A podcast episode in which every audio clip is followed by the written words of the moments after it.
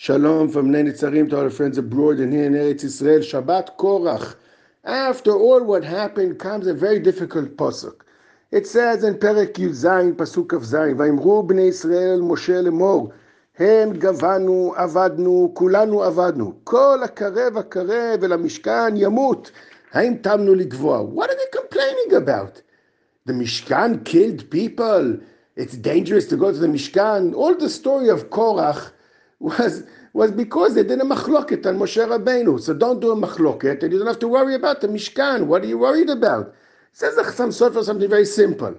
He says the two psukim before and say, after the big ness of the Mateh, the cane of Aaron, which started growing, and uh, shkedim, and, and, a, and a flower, he said, take the mateh and put it in the Mishkan. To, people should see all the time that Ribono Olam chose the Kohanim, and it's not an invention of Moshe. It's not protectia. It's a, it's a bchira elokit.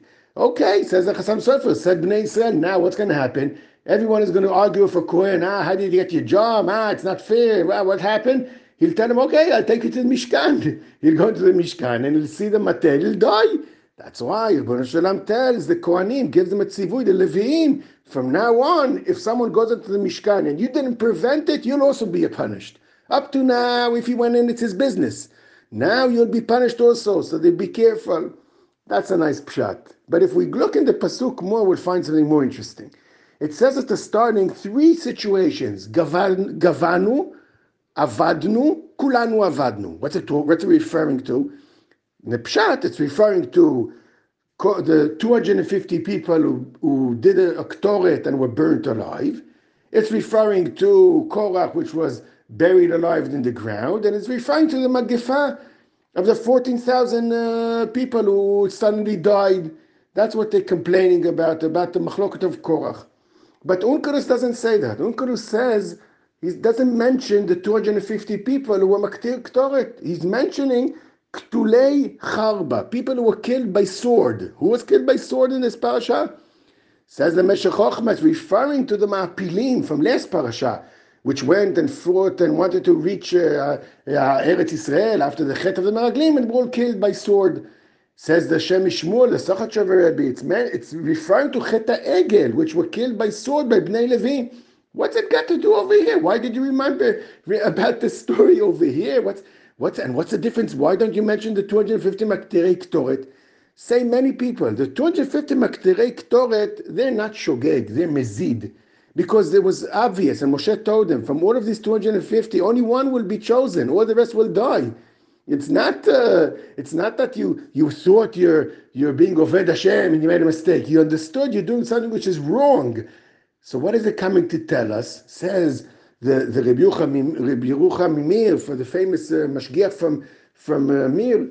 He says from here you learn that the story of Korach is not a childish story of someone who's complaining, why didn't I get it? I want it. Ah, a good job, a, a car, a, you know, a good payment. And what? No.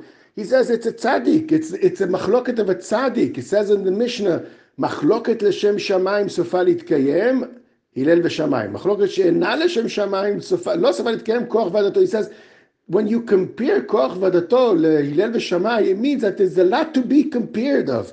It's Leshem Shamayim, it's, it's important. They were very, they had Kavanot Tovot, they were all very, very smart and very, very religious, very tzaddik.